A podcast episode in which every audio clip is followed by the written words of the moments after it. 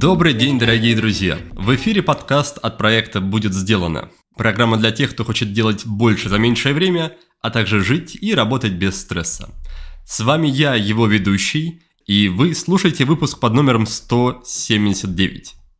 Как обычно, все упомянутые выпуски, ссылки, названия, рекомендации и прочие полезности вы без труда сможете найти на нашем сайте на странице выпуска по адресу willbedone.ru 179. Сегодня в гостях у меня никого не будет, это будет сольный выпуск. Давненько у меня, у нас с вами таких выпусков не было. И поскольку этот год у меня был довольно-таки насыщенный, и я, как обычно, планирую записать сольный новогодний выпуск, я решил, что вряд ли смогу все уместить в один, и, по крайней мере, часть своих событий, каких-то историй и уроков я решил вынести вот в отдельный сегодняшний выпуск. И, наверное, посвящу я его тому, чему я в этом году обучался, какие курсы обучения проходил, какие планирую еще пройти, зачем мне все это нужно, что я планирую от этого получить – что было полезно, что не очень. Вот, наверное, поговорим прежде всего про это. Ну и, конечно, пару слов еще расскажу про то, как все это вписывается в мою текущую деятельность и в наш проект будет сделано. Как обычно, я буду безумно рад получить от вас поддержку в любом виде через социальные сети, через iTunes, можно там оставить отзыв. Можете стать патроном, можете просто написать мне как-то в личном порядке.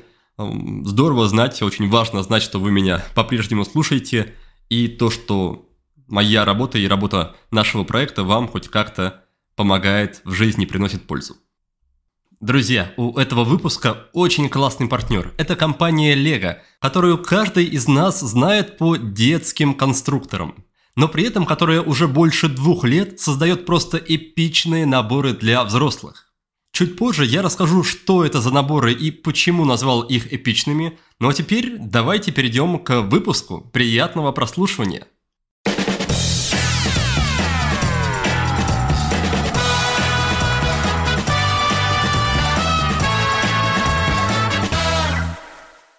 Итак, с чего бы начать? Начну, наверное, с того, что в этом году часть, существенную часть времени я провел в состоянии такого, наверное, выгорания, состоянии упадка.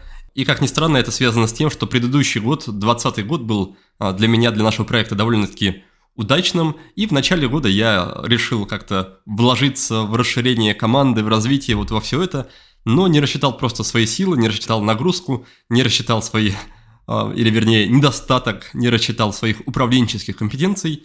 И в итоге это привело к тому, что в феврале у меня был минус по финансам. И хотя я понимал, да, с одной стороны, умом логически, что это всего лишь следствие моих как раз вложений, и это должно окупиться чуть позже, но психика моя, видимо, с этим была не согласна и отрубила, в общем, отрубила мою какую-то творческую энергию.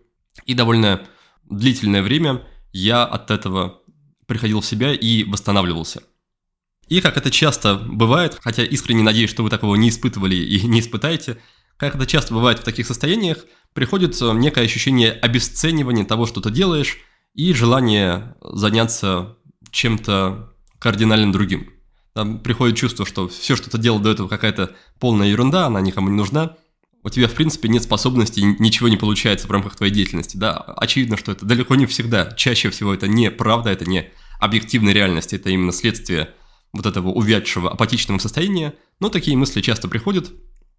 И вот в моем состоянии выгорания они тоже приходили в большом количестве. Я даже в какой-то момент начал думать о том, чтобы пойти работать таксистом. Мне почему-то идея, эта идея оказалась оптимальной в том состоянии, плане того, что едешь такой целый день созерцаешь, э, никаких решений принимать не нужно, и как-то хорошо это расслабляет. Хотя я, я, конечно, думаю, что реальная работа таксистов, она далека очень от моих таких идеалистических, романтических представлений, но в то время мне казалось это разумным, я даже изучал какие-то какие-то YouTube-каналы таксистов, оказывается, такие тоже есть, где они рассказывают про свои рабочие будни, про свои заработки и так далее. Ну, в общем, в общем, конечно же, эта идея у меня не дошла до реализации, к счастью. Но отчасти эта идея на меня повлияла. И повлияла в том, что я начал думать примерно следующее, что окей, вот в текущей работе я, бывает, устаю, и давай-ка разберемся, почему я могу сильно уставать. И одна из причин, которую я обнаружил, то, что моя деятельность, она довольно-таки монотонная по форме, то есть это большая часть времени проведенная или проводимая за компьютером, и проекты, они более-менее повторяющиеся, регулярные. Вот этот подкаст, который вы, надеюсь, слушаете, я его уже веду примерно в одном и том же виде 6, а то и больше лет. Он мне на самом деле не приелся, но очевидно, что вот эта монотонность, эта регулярность, она, она может вносить свой вклад в общее чувство усталости. И из этого я сделал вывод, что было бы классно, наверное, расширить как-то спектр деятельности, чтобы можно было ну, переключаться, переключаться в любой момент, когда я чувствую, что вот одно поднадоедает, в другом, в другой деятельности я обретаю источник энергии в этот момент. И в этом контексте на меня как раз произвел впечатление в очередной раз Эд Халилов. Мы с ним второй раз беседовали в рамках выпуска под номером 166. Я, конечно, рекомендую вам его послушать. Так вот, там была идея в том, что у Эда просто какая-то дикая нагрузка. Он, например, может в течение лета организовать, там, не знаю, десяток восхождений на Эльбрус, в каждом из которых он принимает участие лично в качестве организатора ведущего группы, не, не знаю, как правильнее назвать. И в ответ на мой вопрос, как он не устает и как он не выгорает, он как раз рассказал, что у него в рамках года все очень четко расписано и очень много разнообразия. И серия вот летом он в горах, он э, совершает множество десятки восхождений, потом, очевидно, это ему надоедает, но дальше сразу у него по плану, например, какая-то регата, или э, выживание в тайге, или, наоборот, поездка на какие-нибудь Мальдивы, там какие-то программы тоже. То есть Получается, что есть какое-то общее направление деятельности, вот этот э, там активный, суперактивный туризм, восхождение, выживание и так далее, это его тема.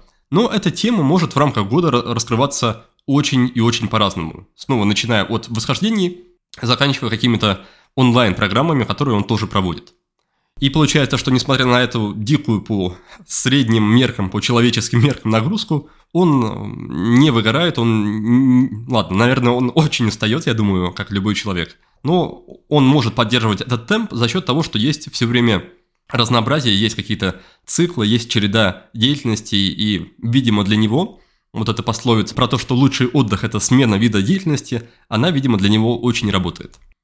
И таким образом я начал тоже думать, а что еще можно добавить в мою деятельность, что еще можно добавить в мой проект, что-то такое, что будет, с одной стороны, вписываться в какую-то общую идею, в общую картину того, чем я занимаюсь, но в то же время позволит мне как-то сбрасывать э, напряжение, переключаться и восполнять энергию через какие-то другие формы деятельности. Да, и если вы пока не понимаете, зачем я вам все это рассказываю, то это такая подводка, объяснение, перечисление причин того, зачем я вообще с этого года, начиная с этого года, начал записываться и вписываться в длительные обучения какие-то, чего раньше, в общем-то, особо не делал. Поэтому первая причина – это расширить свой инструментарий, чтобы получить возможность переключать э, контекст и таким образом отдыхать, не выгорать по мере необходимости. И есть еще вторая причина, очень важная для меня, очень ценная, и я очень надеюсь, что постараюсь донести до вас ценность этой мысли, потому что в моей жизни это проявляется очень классно, это мне очень помогает, я считаю, что это работает очень здорово. Так вот, вторая причина в том, что мне очень нравится учиться чему-то через обучение других, или в том числе через обучение других. Я частенько рассказываю про это на своих выступлениях и обучениях, и сейчас постараюсь описать очень коротко. В этом есть несколько кирпичиков. Первый кирпичик, он связан с образом себя, с самопредставлением, то есть с тем, каким человеком мы себя сами воспринимаем. И идея в том, что если мы воспринимаем себя, например, ну, допустим, инструктором по медитации, то все действия, связанные с медитацией, в том числе э, регулярная личная практика самой медитации, будет даваться нам гораздо-гораздо проще. И внешне это выглядит очень понятно, потому что если я инструктор по медитации, то мне будет тупо стыдно прийти на занятие и сказать ребятам что-то вроде того, что «Ребята, сейчас я вас научу классно медитировать, медитировать каждый день. Правда, сам я вот что-то последние полгода особо не медитировал, но вас сейчас научу». Поэтому здесь подключается такая внутренняя ответственность, ответственность перед другими людьми в том числе – и прогресс, и ваш личный, или в этом случае мой личный прогресс в рамках данной области, он будет идти гораздо быстрее, чем если бы я был просто, вот, просто человек, который занимается медитацией. То есть подключаются дополнительные мощные стимулы. И поскольку в моем случае, например, медитация занимает важное место, место в моей жизни, я медитирую уже регулярно каждый день без пропуска почти около пяти лет, а то и больше, мне, конечно, хочется иметь как дополнительные опоры, так и более глубокое погружение в эту область, о чем я чуть позже еще расскажу. Второй кирпичик – это концепция ЦОЖ – целесообразного образа жизни или просто целесообразной жизни, о которой, об этой концепции я подробно рассказываю на нашем курсе полезного действия. Э, базовая идея следующая. Здорово выстраивать такую жизнь, когда все сферы, все сферы нашей жизни, они неотделимы друг от друга и при этом друг друга классно поддерживают. Снова, как это может выглядеть на практике? В обычной жизни, вот у нас есть, например, медитация, которой я посвящаю какое-то время в течение дня, потом я могу идти на работу или там работаю у компьютера, и это вроде как бы не связано по умолчанию. А если мы это дело пытаемся пропустить через фильтр вот этой концепции ТУШ, то мы задаем себе вопрос – а как можно сделать так, чтобы, с одной стороны, работа помогала моей медитации, а медитация помогала моей работе? И один из таких базовых, самых простых и понятных ответов – это сделать так, чтобы медитация была отчасти нашей работой. Чтобы мы, с одной стороны, уделяли ей время, но и также, например, зарабатывали как-то на этом. Это всего лишь один из вариантов взаимодействия. Сюда можно приплести и другие сферы тоже. Например, как можно связать медитацию и путешествия. Например, можно ездить на какие-то ретриты в классные места в, там, по России или в других странах. А как можно связать медитацию, работу и путешествия? Ну, снова можно стать востребованным инструктором по медитации, которого будут приглашать проводить эти самые ретриты в разных классных местах. Общая идея такая – сделать так, чтобы у нас не было каких-то изолированных сфер в жизни, тем более если это важные для нас сферы, чтобы они все были взаимосвязаны между собой и друг друга питали и поддерживали. Так, и теперь давайте все это дело закруглим и вернемся на шаг повыше. Там я говорил о том, что очень классно э, обучаться самому через обучение других. И вот в основе этой идеи есть вот эти два базовых кирпичика про самовосприятие и про идею ЦОЖ. Ну, также там есть и другие слои. Например, потому что когда я изучаю медитацию как инструктор, я по определению проникаю, узнаю гораздо больше, чем если бы я был просто таким обычным базовым, не знаю, практикующим, просто любителем. Во-первых, потому что инструкторские программы, очевидно, так построены, чтобы инструктор как-то отличался по уровню знаний и навыков от обычного практикующего. Но, во-вторых, потому что в процессе обучения на инструктора у меня в целом как-то расширяется горизонт, появляется больше любопытства, любознательности по отношению к этим темам. И мне хочется узнавать новое, может быть, опять-таки стыковать разные сферы знаний, которые у меня уже есть, думать о том, как эти навыки, которые я сейчас получаю, могу применить в своей работе на своих программах, и все это дело так очень классно интегрируется и срастается в какую-то единую, классно, синергетически работающую систему. Итак, я вот таким вот образом попытался объяснить, описать те причины, по которым я решил начать вписываться в длительное обучение, в первую очередь на какие-то инструкторские программы.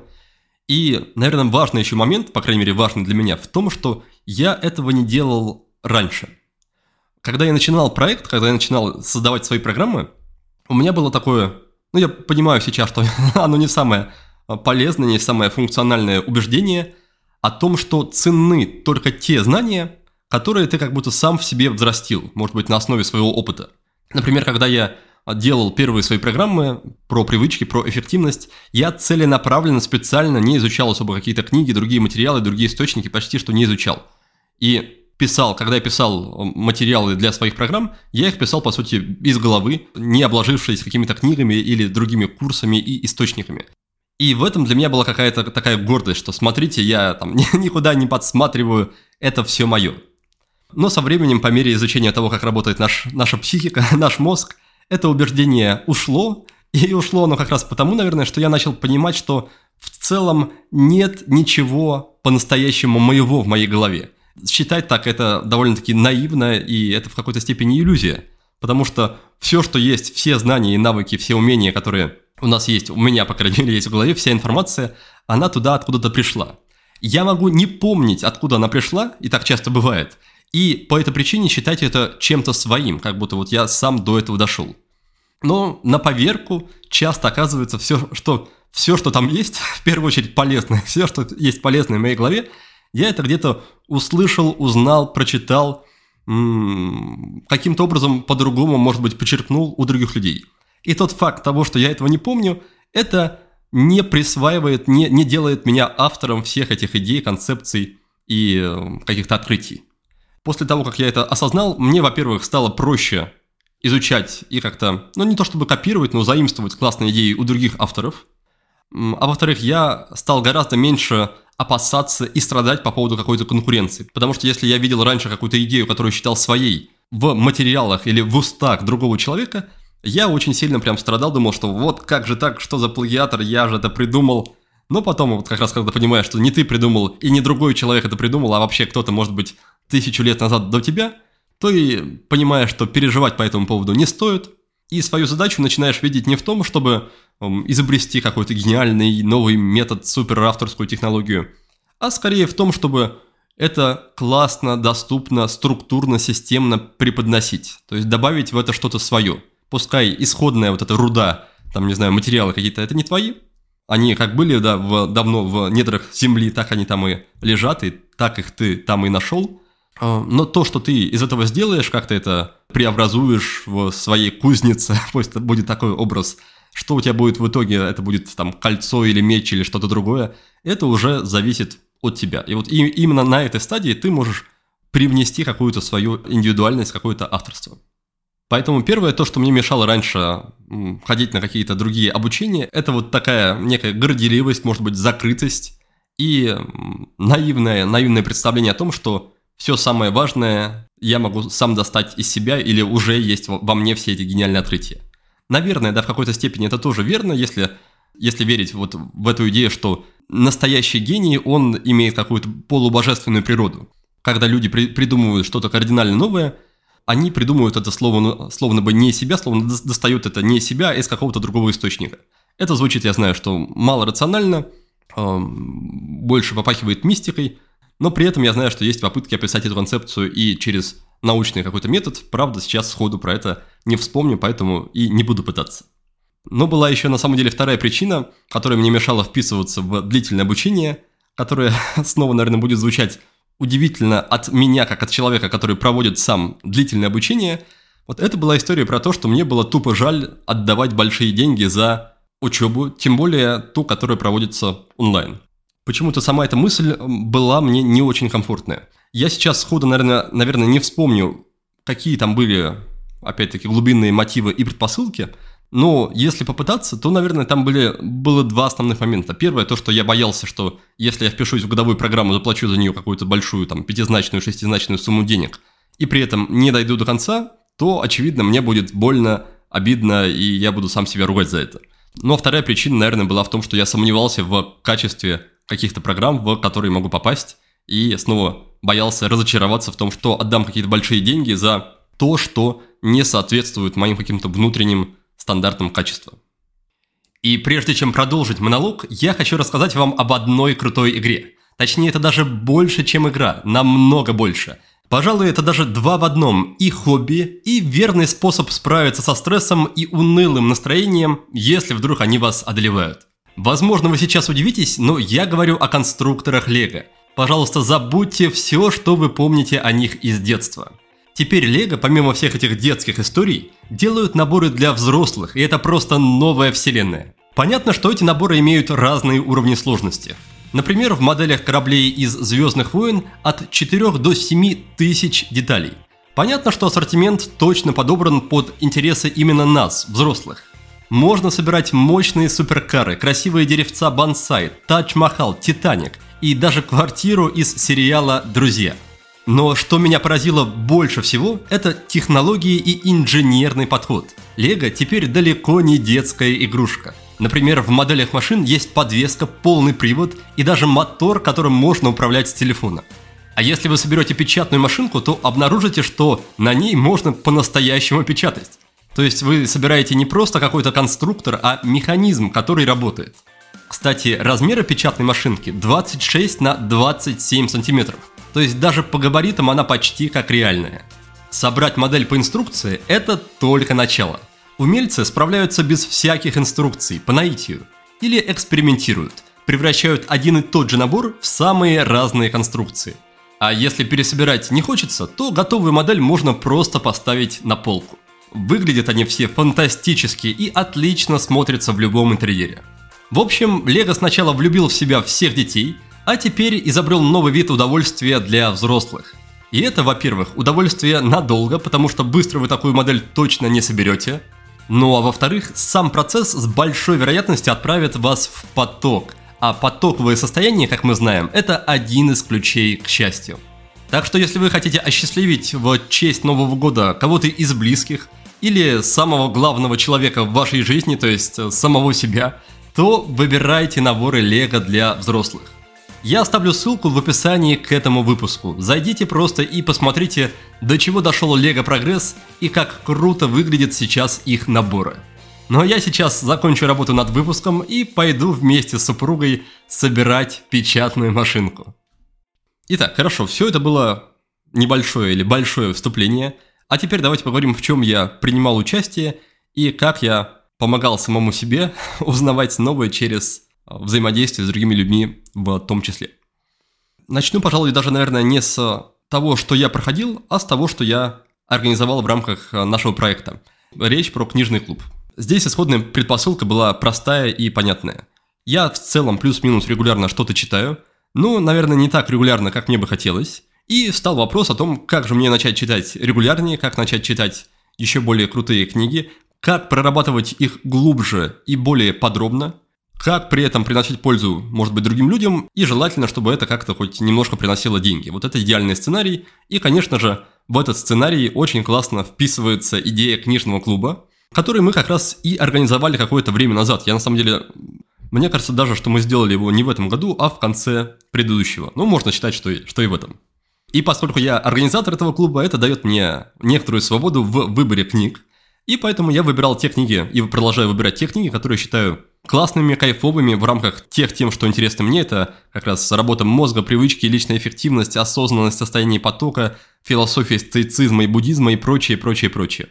Так что я выбирал книги из этих тем, какие-то книги я уже читал, и я знал, что будет здорово их перечитать, потому что некоторые книги читаешь повторно, словно первый раз, как будто ты их даже никогда и не видел до этого, потому что прошло некоторое время, и ты все забыл. А некоторые книги просто новые, те, до которых ты еще по какой-то причине не добрался.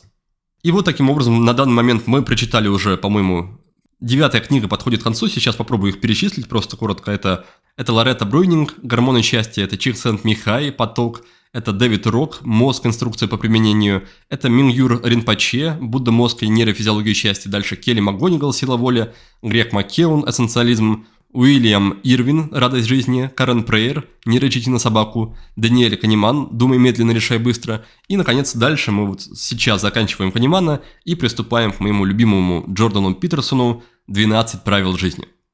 И базовая механика этой движухи очень простая. Мы встречаемся раз в две недели.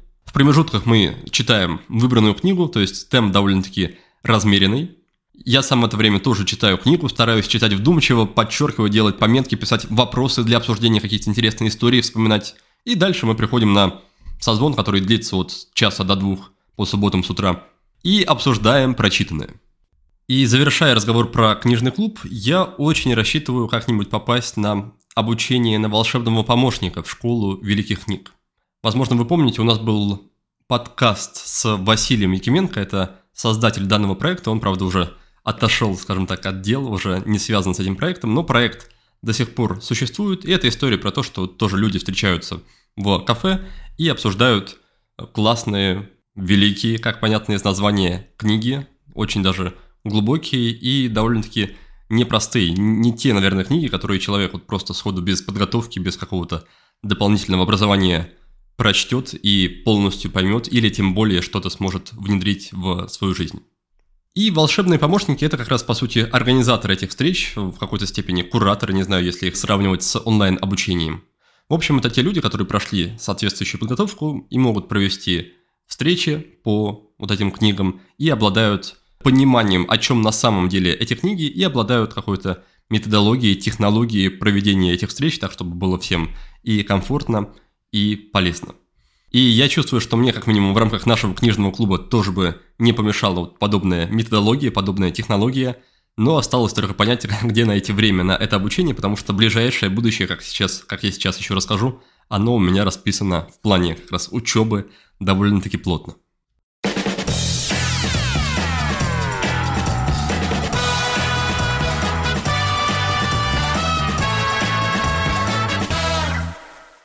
Ну что, давайте перейдем к следующей теме, которую я уже отчасти затронул, отчасти обсудил. Это обучение на инструктора практик осознанности, которое я проходил в этом году, или вернее, первую ступень, которую я проходил в этом году и успешно, в общем-то, финишировал. Те причины, по которым я решил записаться, запрыгнуть на это обучение, я, в общем-то, уже перечислил. Да, это желание углубить свою личную практику и желание иметь возможность передавать другим свои знания и навыки и иметь возможность немножко отдыхать от основной деятельности в этом. Так что на этом сейчас подробно останавливаться не буду. Пожалуй, расскажу, куда именно я пошел учиться, как выглядело это обучение, что оно мне дало. В общем, все, что придет в голову, на язык, все упомяну. Наверное, начну с того, что раньше мне сама идея пойти учиться на инструктора медитации казалась довольно странной, потому что я считал, что вся эта история, вся эта тема с медитацией – это про, больше про буддизм. Если я, например, не монах, как Аджан Хубер, допустим, мой замечательный, любимый, один из гостей подкаста, который 10 лет провел в монастыре в Таиланде. Если у меня нет такого опыта, то что мне вообще делать в этой теме? Но со временем эти мои сомнения разрешились, потому что, потому что в последнее время набирает большие обороты такая штука, как светские практики осознанности, светские практики внимательности, которые сейчас как раз на Западе получают довольно-таки широкое распространение. И идея тут в том, чтобы взять медитацию, например, там, из той же буддийской традиции, и попытаться убрать из нее все там, чересчур мистическое, непонятное, религиозное, оставить только то, что по возможности можно проверить, действие чего можно подтвердить как-то научно и экспериментально. И, по крайней мере, с этой точки зрения не обязательно иметь опыт э, или глубокое знакомство с буддийской традицией, хотя все равно, конечно, не помешает, чтобы быть инструктором, чтобы быть преподавателем практик осознанности. Что этот человек вообще должен или будет делать? Это человек, который может научить как отдельного там, интересующегося, так и целую группу, например, там, в рамках компании, тому, как правильно и, что важно, безопасно заниматься медитацией. Потому что, с одной стороны, практика медитации внешне, она предельно простая. Ты садишься и Иногда ничего не делаешь, есть такая практика, называется «делать ничего». Иногда наблюдаешь за каким-то объектом. Например, таким объектом может быть дыхание. Это один из самых таких частых и базовых объектов для медитации. И вроде как, да, вроде как это довольно просто, и пространства для ошибки довольно-таки тут мало. Но, как я сам понял в процессе обучения на инструктора, это довольно-таки ошибочное представление. И я с сожалением для себя понял, что те пять лет, что я медитировал до этого – я медитировал, мягко говоря, не до конца верно. И трудность, и трудность в том, что изнутри, когда ты не общаешься ни с кем квалифицированным, не, например, с учителем какой-то буддийской традиции или не с инструктором медитации, то изнутри это заметить и понять довольно-таки сложно. Ну, ты вроде сидишь и сидишь, что-то происходит, иногда даже приятно или ничего не происходит. Как понять, а правильно ты делаешь или неправильно? И, наверное, сейчас, чтобы было чуть более понятно, о каких ошибках вообще может идти речь, и о каких ошибках я говорю, я приведу таких парочку, которые ощутил для себя на, на своем примере. Итак, первое, что, как оказалось, я делал не так, это я в процессе медитации часто попадал в такое приятное состояние, похожее на слегка трансовое состояние, в котором было очень комфортно, радостно, и я думал, что это и есть, в общем-то, суть медитации. Ты посредством наблюдения за дыханием попадаешь в это состояние, и дальше днем как-то покоишься, и это вроде как и есть медитация, и ты в ней таким образом, не знаю, отдыхаешь, как будто купаешься в каких-то теплых, приятных волнах. Но, как оказалось, настоящая медитация с этим ничего общего не имеет. Настоящая медитация – это, по сути, именно практика, работа. Вот все то время, что ты на нее отвел, например, полчаса, нужно именно, по сути, работать. Нужно именно следить за объектом медитации, например, за дыханием. Если случается так, что благодаря каким-то состояниям твое внимание улетает куда-то, даже если это состояние приятное, то из этого состояния нужно как-то вернуться. И как оказалось в итоге, вот это приятное трансовое состояние – это вовсе не цель медитации, а скорее помеха такая, легкое отупление его еще иногда называют. И это было для меня, конечно, некоторое разочарование. Я-то думал, что вот, во-первых, я уже научился достигать таких классных состояний, и я-то думал, что медитация это приятно там и расслабляющая в какой-то степени. Однако нет, однако нужно и дальше, дальше наблюдать за вниманием. Да, кстати, я тут поймал себя на мысли о том, что не рассказал вообще, зачем это может быть нужно хоть кому-то, зачем, зачем практики внимательности, зачем медитация может быть полезна. И, наверное, сейчас я на этом останавливаться не буду, но с удовольствием вас направлю на выпуск под номером 172 с Виктором Ширяевым, у которого я как раз и проходил это самое обучение. Ну и вторая ошибка или такое неверное представление – это то, что случается, мне кажется, повсеместно в контексте медитации. Это ожидание того, что у тебя в процессе практики будет какая-то чистая голова без мыслей, а если мысли появляются, если появляются отвлечения, значит, ты что-то делаешь не так. И это как раз, пожалуй, то, что многим не дает познакомиться нормально с медитацией, что многих отталкивает. И это, и это в корне неверное представление. Потому что мы по факту не управляем никак своим умом, он генерирует мысли как-то сам по себе, мы их только наблюдаем. А то, что мы можем делать в процессе медитации, это стараться наблюдать за, например, за дыханием по мере своих сил и возможностей. Но если мы отвлеклись, а такое точно будет случаться очень часто в процессе медитации, и заметили, что отвлеклись, то мы можем порадоваться тому, что мы заметили, потому что в этом и есть суть практики, и попробовать вернуть обратно внимание к наблюдению за дыханием. И таким образом медитация будет сводиться не к тому, чтобы стараться сидеть целых 10 минут или даже полчаса с э, чистой головой без мыслей, а к тому, что мы начинаем следить за дыханием, потом неминуемо отвлекаемся, потом в какой-то момент замечаем, что отвлеклись, радуемся этому и стараемся вернуться обратно к наблюдению за дыханием. И этот цикл будет повторяться много-много-много-много раз за одну практику, по крайней мере, до тех пор, пока мы не достигнем таких э, высоких уровней в практике, где мы сможем наблюдать за дыханием без каких-либо отвлечений, что произойдет, скорее всего, не очень скоро. У меня пока что за 5 лет практики такого еще не случилось.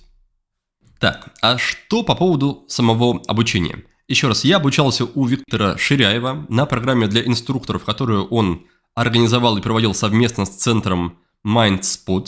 Это как раз центр практик осознанности из Одессы.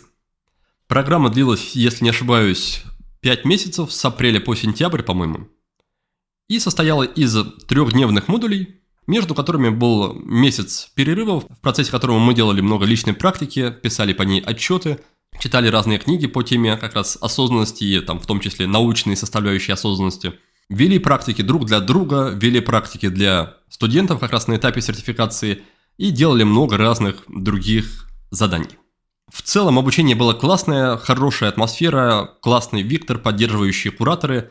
Но, если честно, мне был, было прям невероятно сложно сидеть вот эти три дня подряд за компьютером. Да, возможно, это связано с тем, что я как раз и так все время провожу за компьютером, и так борюсь в этой теме онлайн-обучения, и высидеть три дня нон-стоп лекции онлайн мне было довольно-таки некомфортно, мягко говоря. Но в некоторые моменты мне удавалось вспоминать, что там 6 или там 8 часов с перерывами обучения в день это примерно один учебный день в институте, там, по сути, четыре пары. И такая вот смена перспектива немножко облегчала мне, мне жизнь, но все равно давалось довольно-таки тяжело. И с этой точки зрения как раз планируется в следующем году вторая ступень, которую нужно закончить, чтобы иметь возможность называть себя полноценным, полноправным инструктором по медитации. И я с ужасом думаю о том, что, что трехдневные модули будут повторяться снова и снова, и пока что меня это немножко пугает. В остальном обучение было полезное, интересное, классное. Я написал, сдал финальный экзаменационный тест-экзамен на максимальное количество баллов, чем, конечно же, горжусь и не упускаю возможности похвастаться. И с точки зрения пользы, да, обозначу это еще раз, то, о чем я говорил в начале, мне это помогло как минимум улучшить, сделать более глубокой свою личную практику, понять, какие есть слепые зоны, понять, что я делаю не так, понять, куда развиваться дальше, на каком этапе я нахожусь. И вот все, наверное, в этом духе. Как раз сейчас я читаю классную книжку, я, я ее уже упоминал в прошлом месячном отчете в Инстаграме, если не ошибаюсь. Это книжка автора Куладаса, человека, который называет себя Куладаса, это его, я так понимаю, буддийское имя. И называется она «Свет ума». Это такая большая методичка, толстенькое руководство как раз по практике медитации, где очень подробно описаны стадии, разные этапы медитации, и по описанию, во-первых, можно понять легко, на каком этапе ты находишься, какие там тебя подстерегают ловушки, проблемы, возможные препятствия, как их обойти и что ждать дальше. Поэтому, если вы какое-то время уже медитируете, но слегка потерялись, не понимаете, да, что происходит, не понимаете, на каком вы этапе и, и все ли делаете правильно, возможно, стоит обратиться к этой книжке или можно обратиться ко мне. Я, как начинающий инструктор, Думаю, смогу вам что-то подсказать. И как только это обучение закончилось, я решил не терять вот этой набранной инерции И сразу же начал проводить живые занятия в Петербурге. Выбрал для этого специфическое время, это полседьмого утра по четвергам. И уже какое-то время, получается, может быть, два с половиной месяца. Раз в неделю встречаемся, пока что группа небольшая, там иногда бывает два человека, иногда бывает пять человек. Но для себя я решил, что пока хотя бы один человек будет приходить на эти встречи, на эти занятия, я их буду проводить, как раз потому, что мне просто это важно, важно развиваться в этом и как инструктору, и как просто практикующему. Поэтому, если вы живете в Петербурге или будете здесь проездом, пожалуйста, заглядывайте, если будет желание и возможность на наши занятия. Я буду рад видеть вас и вместе с вами помедитировать. Да, и вспомнил еще один важный, по крайней мере для меня момент. Это то, что после обучения я первый раз за долгое время, самый первый раз был в Таиланде, но, но после этого был большой перерыв. Так вот, я первый раз э, после Таиланда сходил на ретрит в Питере под Ладогой. Это было короткое трехдневное мероприятие, которое организовали ребята из проекта «Ретриты на обочине», по-моему, так они называются, я оставлю ссылку в описании. И снова, да, мне было очень полезно посетить его как с точки зрения практикующего, потому что это классный способ окунуться в медитацию с головой, но также и с точки зрения инструктора, потому что мне очень интересно в будущем проводить самому такие ретриты, и я наблюдал за тем, какие, какие моменты я считаю классными в организации, в проведении, в преподавании практик на ретрите, а какие я мог бы сделать, может быть, иначе, а может быть, даже немножко лучше. И как только это обучение на инструктора практик осознанности завершилось, я сразу же без промедления запрыгнул в другое обучение, причем тоже к одному из гостей подкаста. Это Антон Нефедов. Он был гостем выпуска под номером 143. Антон занимается всяким разным, много чем, и в частности он делает классные трансформационные игры. На ведущего, на мастера одной из них, который называется «Путешествие героя», я как раз и пошел учиться –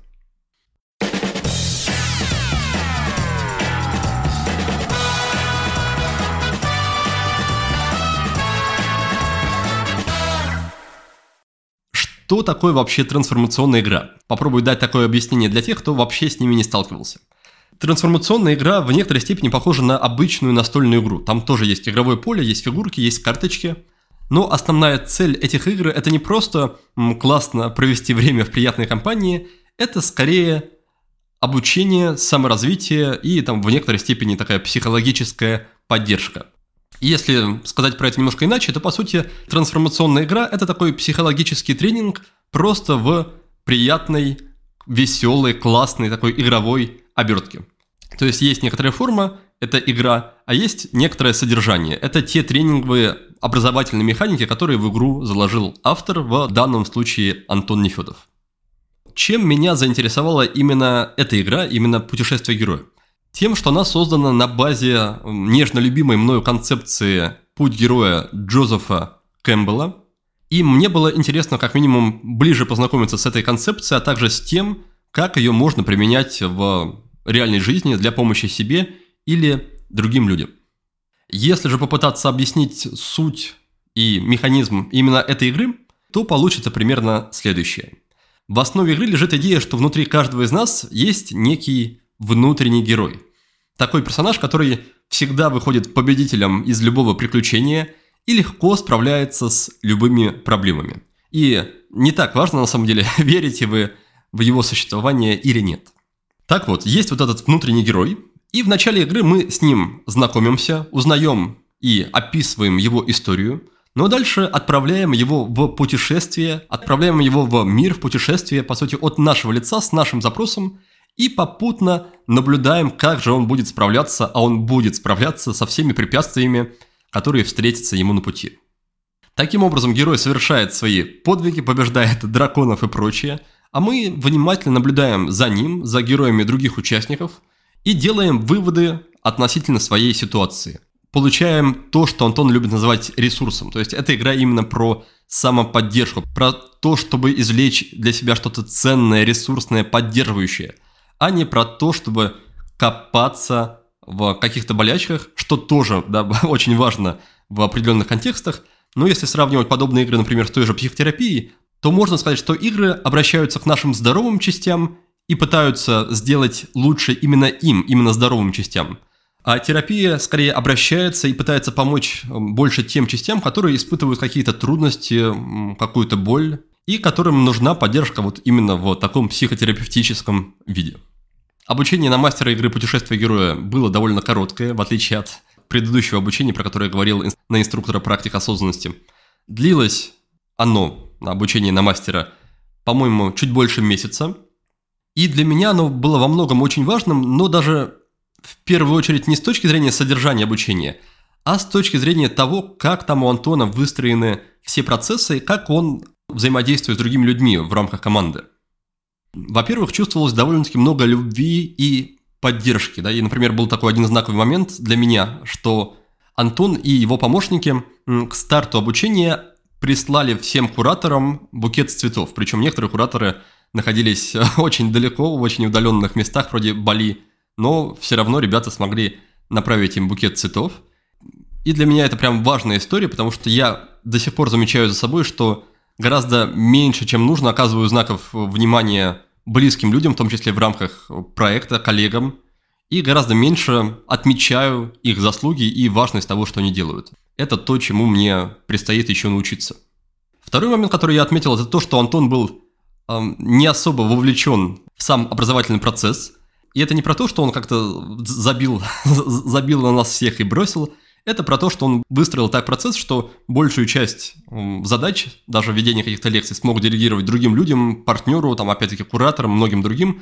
И это не ощущалось, как будто он как-то отлынивает или, или забил на нас, бросил и просто пытается схалтурить. То есть, с одной стороны, он выстроил для себя максимально комфортный режим, так чтобы не перенапрягаться, не уставать слишком сильно, не выгорать в процессе данного курса – а с другой стороны, вроде как э, все довольны. Ну, во всяком случае, я не чувствовал себя как-то сильно обделенным чьим-то вниманием. Ну и третий момент, который очень был ценным для меня, и который, возможно, найдет и у вас отклик тоже, это момент, который касается взимания денег за свои услуги. Я знаю, что у меня и, например, у моей супруги тоже есть трудности с проблемой с самоценностью, с ощущением самоценности – и бывает трудно называть стоимость своих услуг, бывает трудно повышать. Так вот, у Антона в этом плане очень классный подход. Он установил для всех ведущих, для всех мастеров минимальную стоимость проведения игр. То есть, чтобы, во-первых, избежать какого-либо демпинга, а во-вторых, чтобы люди могли почувствовать как раз самую, эту самую ценность, он сказал, что, ребята, я не разрешаю вам проводить игры дешевле, чем вот какая-то сумма. По-моему, она составляет 3000 рублей, что-то такое. И это очень классно перестраивает мышление, потому что ты начинаешь решать, скажем так, другую проблему. Ты больше не думаешь о том, ну, он может поставить там 500 рублей для начала, вдруг они не пойдут, вдруг я сплохую, вдруг им не понравится. Ты начинаешь думать о том, чтобы проводить игры настолько хорошо, чтобы эта стоимость была точно в глазах участника, в глазах клиента оправдана, и чтобы он даже был готов платить больше, чтобы ты со временем мог спокойно, комфортно повысить свой ценник. Ну и еще один момент, которым я у Антона тоже учусь, он заключается в том, что Антон ярый противник скидок. Он никогда не дает скидки сам и призывает э, не давать скидки другим людям, потому что это, по его мнению, обесценивает вашу же или в моем случае мою же работу. И это на самом деле у меня тоже очень даже неплохо отзывается. А вместо скидок он рекомендует делать просто подарки и сюрпризы. Вот как раз вроде тех цветов, которые он дарил кураторам. То есть, если вы считаете, что там хочется сделать кому-то скидку, не снижайте стоимость продукта или услуги, а просто в дополнение к этому сделайте что-то еще приятное для своего любимого клиента. И более того, Антон призывает не делать скидки даже для друзей. Да, здесь у него позиция такая, что если у вас есть друг, друг о вас заботится и хочет, чтобы у вас было все классно, то будет логично для друга прийти к вам, воспользоваться вашей услугой и заплатить за нее полную стоимость, может быть даже больше, таким образом вас поддержать. И, в общем-то, эта идея меня тоже отвлекается. И чтобы это воспринималось нормально там вами или мною, возможно, следует начать делать так самим. Грубо говоря, если у меня есть товарищ, который проводит какое-то мероприятие, да, вместо того, чтобы просить у него скидку, лучше заплатить полную стоимость и таким образом сказать ему, что я рядом, ты мне дорог, я очень хочу, чтобы у тебя все получилось, вот тебе моя поддержка.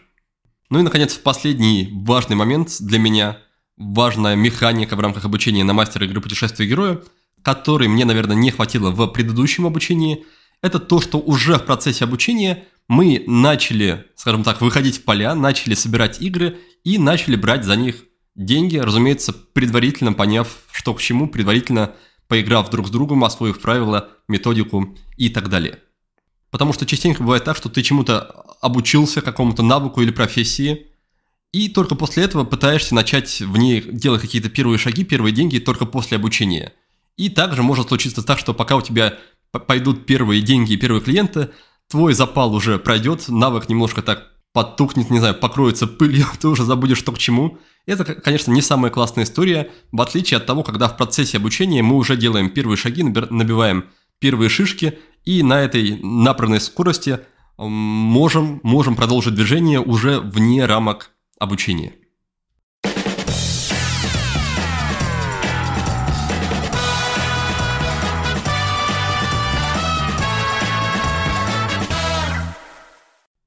Так, выпуск получился уже довольно длинным, но я, наверное, еще успею рассказать про последнее, про новое обучение, в которое я тоже записался сразу же после завершения обучения на мастера игры. Это обучение у ледяного человека, у Вимхофа, которого мы в частности обсуждали с Алексеем Утиным, с кардиологом в предыдущем выпуске, и о методах которого Алексей отзывался не очень лестно. Я, кстати, даже почитал про те инциденты, про те несчастные случаи, про те смерти, у которых Алексей говорил про смерти людей, которые, которые пытались как-то использовать методику Вимхофа. И там была речь о том, что вот эти три человека, они делали дыхательную гимнастику, уже находясь в воде, чего, конечно, делать никогда никому не стоит. Потому что с дыхательной гимнастикой можно перестараться и потерять сознание, что, видимо, и произошло, к сожалению, в этих ситуациях. Ну, в общем-то, в общем-то это верно для всех практик, да, медитировать в воде или за рулем тоже не стоит это ни к чему хорошему не приведет, поэтому базовые правила, базовые инструкции по безопасности никто не отменял. Итак, что же происходит у меня с Вимхофом и с практиками закаливания? Я всю эту историю начал уже довольно давно, еще будучи в Таиланде, пытался принимать холодный душ и даже покупал лед пакетами для, для обливаний. Ну, конечно, с возвращением в Россию это пошло гораздо бодрее, и, наверное, еще более бодро это пошло вот в последние год-два. У меня уже довольно долгое время есть практика холодного душа по утрам. Делаю это каждый день, не пропускаю. И снова с приходом зимы эта практика становится гораздо более насыщенной, интенсивной и острой по ощущениям. И также в последнее время я начал добавлять чуть более такие интенсивные истории. Это закаливающие прогулки, назовем их так, когда ты выходишь в мороз и какое-то время гуляешь или, например, просто в шортах и футболке – или в моем случае без, без верхней одежды. То есть я надеваю по-прежнему штаны, там, перчатки и шапку, но не надеваю куртку, просто в футболке. И таким образом по холоду там, от 40 до 60 минут э, спокойным шагом гуляю.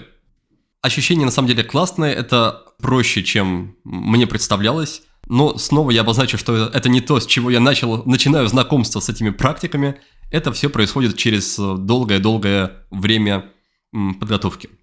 Также я постепенно добавляю холодные ванны.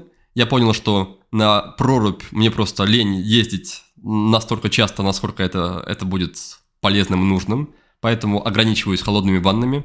И стараюсь решить самый непростой для себя момент, который заключается в том, что у меня пока что сильно, довольно ощутимо мерзнут руки и ноги, мерзнут конечности.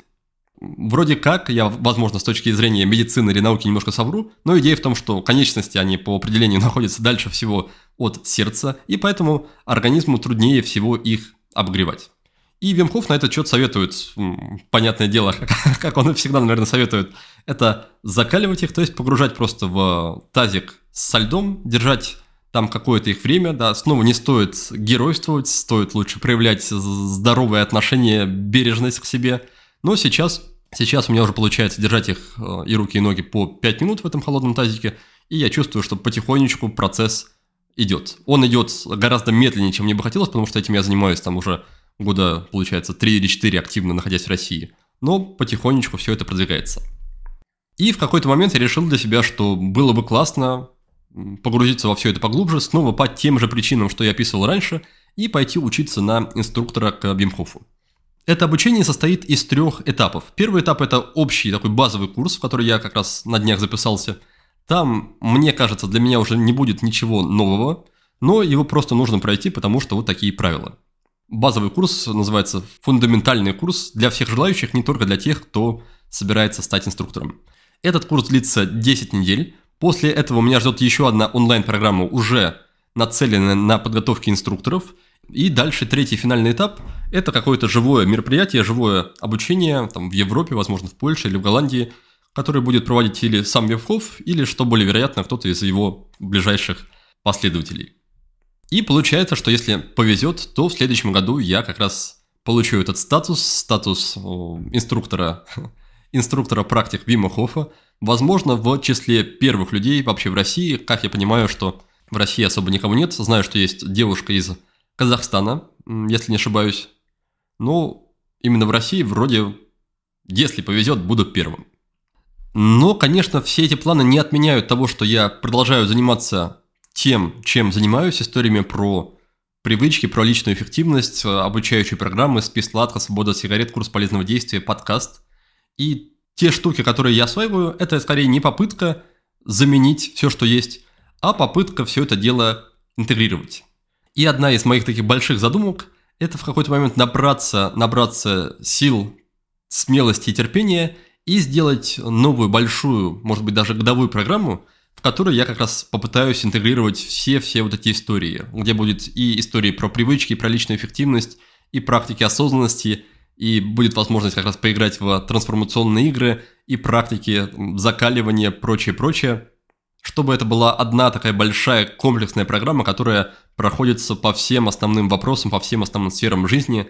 Конечно же, конечно же, мне очень хочется, чтобы она меняла жизнь людей к лучшему. И в целом мне это видится вполне реальным, мне очень нравится при этом замечать и наблюдать, что в тех обучениях, которые я прохожу, есть отдельные такие детальки или элементы, которые я уже плюс-минус освоил. Ну, например, метод Вима Хоффа, он состоит из трех элементов. Это дыхание, практики медитации и непосредственно закаливание.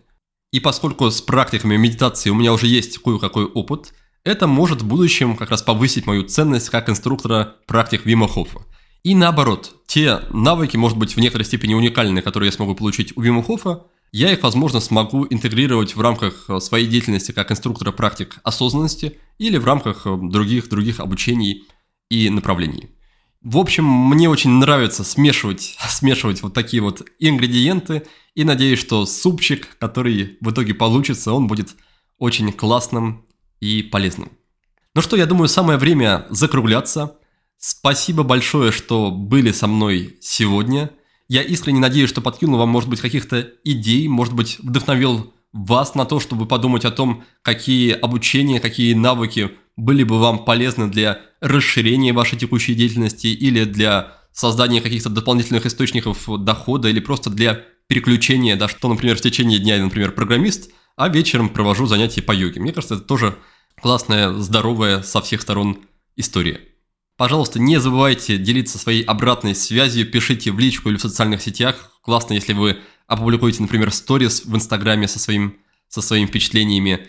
Конечно же, заглядывайте на сайт нашего сегодняшнего супер классного партнера, закупайтесь классными подарками. И до встречи в следующем выпуске. У нас в декабре будет такое плотное расписание. Каждую субботу мы будем публиковать выпуск. Ну а 25 числа, 25 декабря будем публиковать традиционный новогодний выпуск. Все, на этом закругляюсь, прощаюсь с вами, благодарю, обнимаю и до новых встреч. Пока-пока.